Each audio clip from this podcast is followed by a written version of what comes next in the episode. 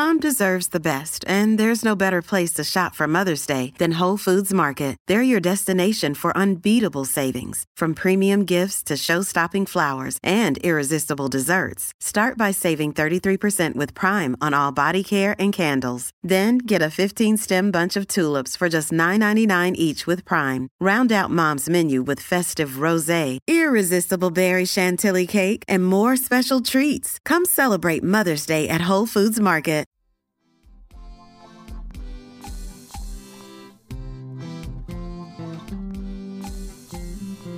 Welcome to Baldhead Bible Podcast, making the Bible come to life, featuring the expository preaching of Dr. John Katzian. Samson! Samson! Samson! Samson! Samson! Samson! Samson by the time we get to Judges 14 and 15 and 16, there his name is starting to get well known. He's one of those people where you just say his name once and everybody, oh yeah, Samson, I know him, and you either love him or you hate him. His fame is starting to spread throughout the country. And the thing about Samson, time and time again, is people are going to be talking about, wow, did you hear what he did?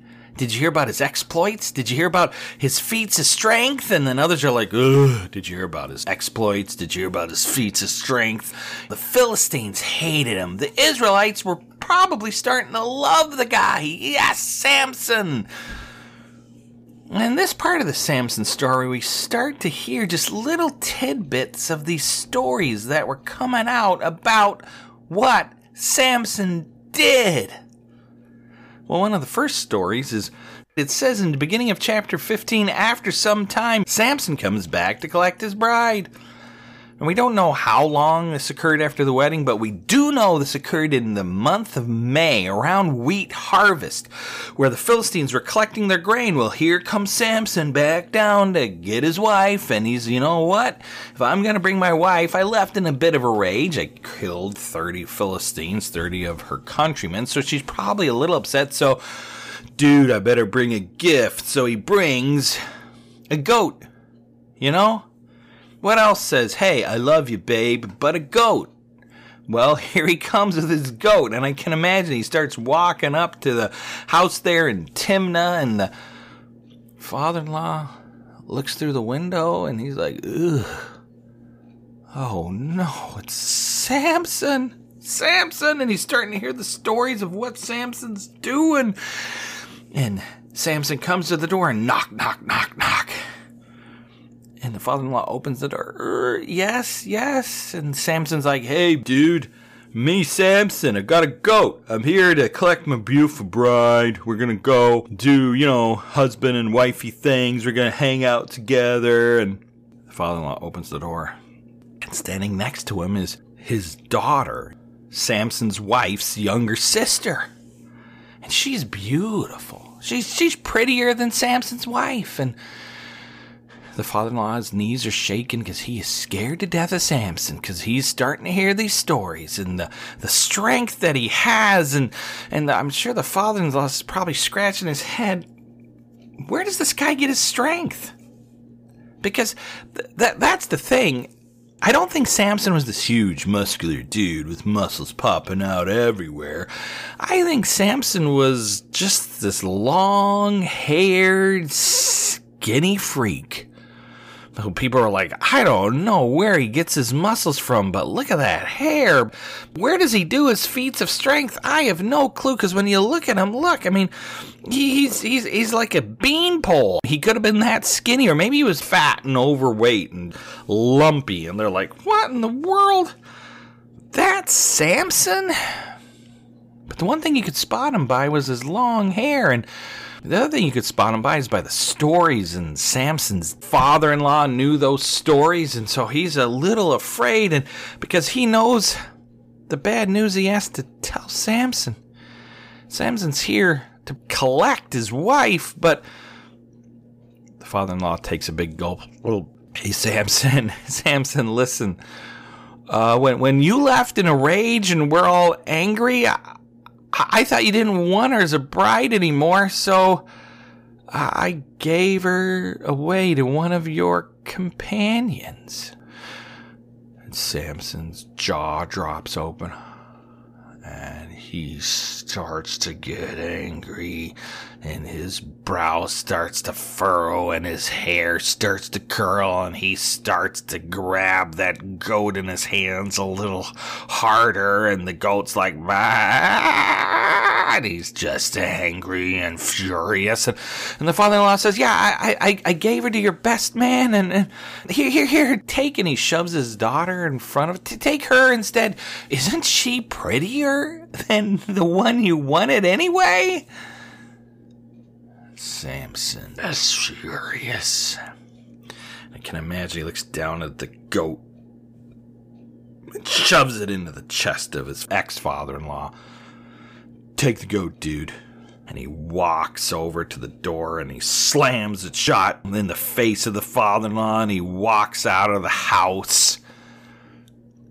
And Samson He's a little crushed that he lost his wife. He really did like her. Remember, she was right in his eyes. She was a babe, dude, and his, her sister's not bad, but still, this, and then a wry smile comes on his face. This now gives me a reason to get my revenge. And he starts rubbing his hands together. Samson's thinking, now nobody will complain when I exact my revenge against the Philistines. See, a lot of these exploits that Samson does is based on two things his lust and retaliation. His lust in revenge. Those are the two basic things. His base motivations for doing all of this is lust just for me and myself. Yes, to satisfy my own lust, and then revenge. How dare they? And here he's got revenge. His father-in-law gave away his bride. That's my, that's my pride. You know, I've got a right to revenge and people can understand that. And so, Samson thinks of the most bizarre plot ever. I don't know how long it took him, but I would say this would take months. But maybe with Samson's strength, he was also really fast. I don't know. But and maybe he collected a whole bunch of people around him. But it says he caught three hundred foxes. Now let that stick in your head. Three hundred foxes. Now, some people think the Hebrew word there for foxes could be jackals, and jackals run in packs and are much more prevalent in that area than foxes. Well, if he caught 300 jackals, can you imagine? These are fast animals. And Samson has to run them down and tackle it. All right, I got one. Boom, punches it on the nose, knocks it out, brings it back to his cage and puts in the jackal and locks it, and the jackal wakes up and or or if it is a fox, he has this little cage again. Boom, punches it, knocks it out, puts it in a cage. That's one. And then Samson goes and maybe he gets 10 jackals because they're running in a pack. Boom, boom, boom, boom, boom, boom, boom, boom. Knocks them all out, drags them all by the tail, puts them in a massive cage or 10 little cages or, or maybe he keeps them all in his barn. I don't know. But can you imagine collecting 300 foxes or jackals and maybe a team of men helped him? I don't know. But can you imagine eventually when you have 300 foxes and I heard they they of they sort of sound like deep-throated cats. They're not going to be happy in these cages or or maybe jackals. Cuz to me they sort of sound like hyenas, you know. And he's got 300 of them in his barn. Can you imagine the noise that would make? And what in the world is Samson planning with 300 jackals slash foxes? Well, one day Samson, I can imagine, walks into the barn And he grabs one of the jackals by the neck and wrestles it to the ground. And then he grabs the other jackal by the neck while holding his foot on the neck of the other jackal and throws that to the ground and puts his foot on that. And then he reaches back and he grabs the tail, or, or maybe he's facing their rumps, and he grabs the tail. And it says he ties the tails of these foxes together. It doesn't say how, but I can imagine with a piece of rope I don't know how he tied them together, but he ties their tails together and then he takes a stick with oil at the end and puts it in the middle of this rope between the tails. That stick with the oil at the end, it's a torch. And what do you do with a torch? You light it and that torch is gonna burn. And can you imagine when those two jackals or foxes Number one, they're upset that their tails are tied together, and I can imagine Samson lets them up with this stick dragging between them and with oil in the end, and one jackal wants to go the other way, the other jackal wants to go the other, and oh wow, oh my, they can't, and then maybe they attack each other, they're mad, or if they're foxes, they're like, they're so upset that they're mad, and they got, what is the stick between them? Well, he does this 150 times, because that's half of 300, right?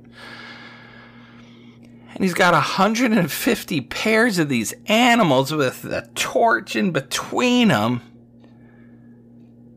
And then, this is his brilliant master plan.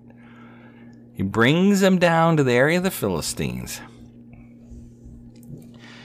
And I can imagine takes out his Bic lighter or his matches and whoosh, whoosh, lights the torch. Whoosh lights the torch between one of the foxes slash jackals, and when they see that, ah, they just start running and they want to get away, and he releases them. And releases the first pair, and he releases the second pair, and he releases the third pair, and he releases them into the grain and the fields of the Philistines and they start running with this tail on fire between them.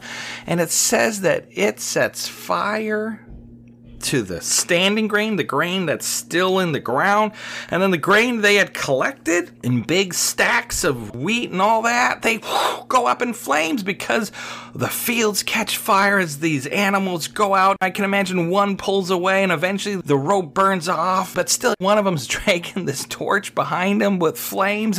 And it says it gets so bad it even gets into the olive orchards, a major produce of the people of the Philistines, and it burns it all up. And Samson's like, Yes, dude, I've got my revenge. Now, it doesn't say this was of the Lord, but it did say earlier, right? That Samson marrying that Philistine woman, God allowed it because he was going to use Samson as a thorn in the side of the Philistines. And I think here, Samson is doing this for wrong motives, his own revenge, but God is using it to stick it in the eye of the Philistines because when the Philistines hear of it, what? Number one, that is a brilliant plan, Samson. How am I going to get fire around hundreds and hundreds and hundreds of acres? Man, I would never have thought of that, but well done, Samson. Tie it to the tail of an animal.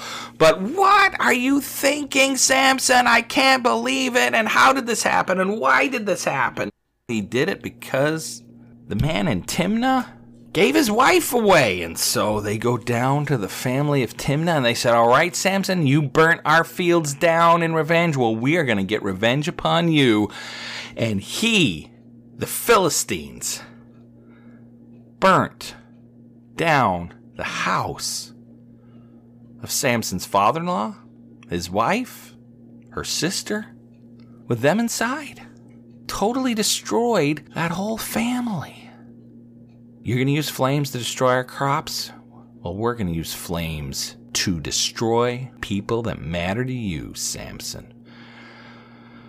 And it says Samson is enraged.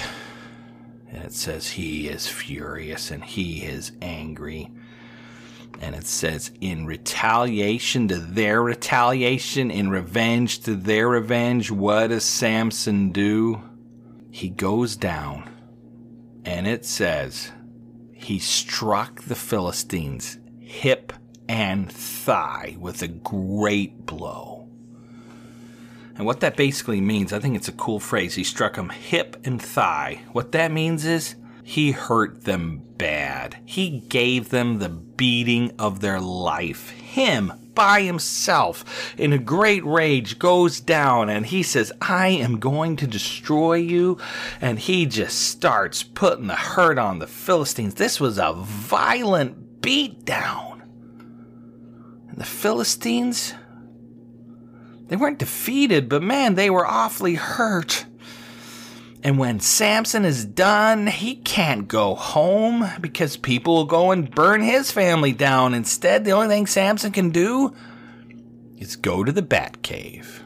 That's what I call it. It says he goes to hide in the cleft of the rock of Etam. He basically goes to hide in a cave where only he knows. Nobody knows where this cave is. I, I like to think of it as his bat cave, where he plans. You know, he's a great superhero, and this is his superhero lair where he plans his next great adventure against the Philistines. Well, the Philistines they're looking for him. They can't find him. And so, in retaliation to Samson's beatdown, they come up and encamp against the tribe of Judah. And they start oppressing the tribe of Judah, where all their land is and where they're mainly oppressing the Israelites is in that geographical area. They start hurting the men and women of Judah. And so, 3,000 men of Judah, they're upset about this. And they go to the Philistines, Why are you doing this? And the Philistines say, We're doing this because Samson is hurting us. And if you bring him to us, guess what? We're going to stop oppressing you. And so 3,000 men of Judah fan out. And they're going to find Samson. And they knock on every house, you know, every outhouse, every hen house, every, you know, wherever it happens to be, they they talk to the chickens, they talk to the hens, they talk to the they talk to people and they say, "Where is Samson?" and eventually they find his bat lair. And they go into Samson. 3,000 men. Can you imagine crawling into his cave? And they surround Samson and they say, Listen, I'm sorry, Samson, but you have got to stop this. We've got to take you to the Philistines. They're oppressing us. The only way to stop it is if we deliver you to them. And Samson's like, all right, all right, I'll, I'll do it. I'll do it. And so he says, the only thing I'll say is this promise me that you won't attack me. You can bind me up, but promise me you won't attack me because Samson does not want to kill his own people. He wants to kill Philistines, but not his own people. And so they agree. And it says they take two new ropes and they bind his arms and they bind his feet. And I can imagine they bring him back to the Philistines and it says, when the Philistine army saw Samson bound up, they came out shouting, Yes, yes, yes, Samson, Samson, Samson, Samson, yes, yes, yes, yes. And I can imagine they all surround him as Samson is on the ground bound with ropes. He's finally theirs and they're about to destroy him hip and thigh when it says, The Spirit of the Lord came upon Samson. The Spirit of the Lord. Remember, where does Samson get his strength? It's not his long hair. It's not Samson's own muscular ability. No, it's Yahweh working through him and using him. And it says the Spirit of the Lord came upon him, and those ropes were like thin wheat little flax. It says flaming flax. It was like the, the ropes just melted away. They were on fire. They were like nothing because Samson just removes his hands. The ropes fall off. He separates his legs. The ropes fall off. He jumps up and he's like, I am about to destroy the Philistine army, but I got nothing in my hands. What am I going to fight with? And he looks down and what happens to be between his feet? The jawbone of a donkey.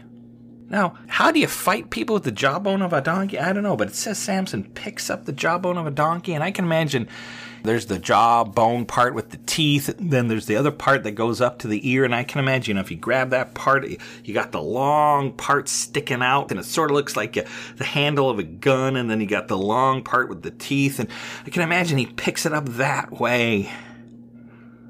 What a bizarre thing to use to fight, but this is what God provides. And Samson starts to go hip and thigh on the Philistines, and it's like jujitsu move like a whirlwind. And on that day, he destroys a thousand of the Philistines a thousand of the Philistines. Samson is furious. He's destroying them and destroys a thousand. And it says a poem starts to go out about Samson, how he took the jawbone of a donkey and he destroyed them heap upon heap the Hebrew word there for heap and the Hebrew word there for donkey are very similar, and it was sort of like this rhyming scheme. Again, Samson's got some poetry skills here, but he's got this thing going, and I can imagine the story started to spread far and wide, and people started to write it on birthday cards and posters with Samson's face start appearing, and everything starts to spread out. Wow, Samson, jawbone of a donkey, and he starts to kill a thousand of the Philistines, and when they were were dead, he just heaped them in groups of 10 or 20, heap upon heap. Yes, we can fight back against the Philistines. Yes, we can do it. So, exploit number one Samson destroys the fields with flaming torches between the tails of animals. Exploit number two Samson takes out a thousand of the Philistines with just the jawbone of a donkey. And then exploit number three is at the beginning of Judges 16. Samson, he's back to his evil ways. He's down in a city called Gaza, which is in Judah but he's hanging out with people he should not hang out with. It says he's hanging out with a woman of, of ill repute, a Philistine woman, who again he finds right in his eyes, who he thinks is beautiful, and he spends the night with her. And he shouldn't be hanging out with this woman, and he shouldn't be spending the night with her. He shouldn't be there at all, but again, he's driven by his lust, his own desires maybe his fame's starting to spread so that even the Philistine women are like, ooh, Samson, oh, he's a pretty skinny dude, but look at that hair. I don't know, but he's with a woman he shouldn't be with, and the Philistines find out. And it says they encamp around the city of Gaza, around the gates of the city. And they stay there all night, ready when dawn breaks to raid in and take Samson. But here's the exploit Samson knows they're out there. And it says in the middle of the night, while they're sleeping, while they're camped outside the city gates of Gaza, ready to go in, it says that Samson lifts up the gates of the city of Gaza. Now, the gates back then, they would have one big pillar on one side, one big pillar on the other, and some people think they had gates in the middle that would have been locked and either made out of stone or huge amounts of iron and cedar. And it says that Samson, in the middle of the night, lifted up the gates, bar and all, those big posts. He picks those up too. How did he do this? I don't know. I think what he did is right, they're locked. He grabs in the middle and he just lifts these gates up. He's doing it in the strength of the Lord. The skinny dude grabbing all that gates, and up come the pillars, and up comes the gate. And then he flips around and he puts it on his back. This massive gate probably would have been 60 feet high. How does a six foot man at best probably more five foot ten.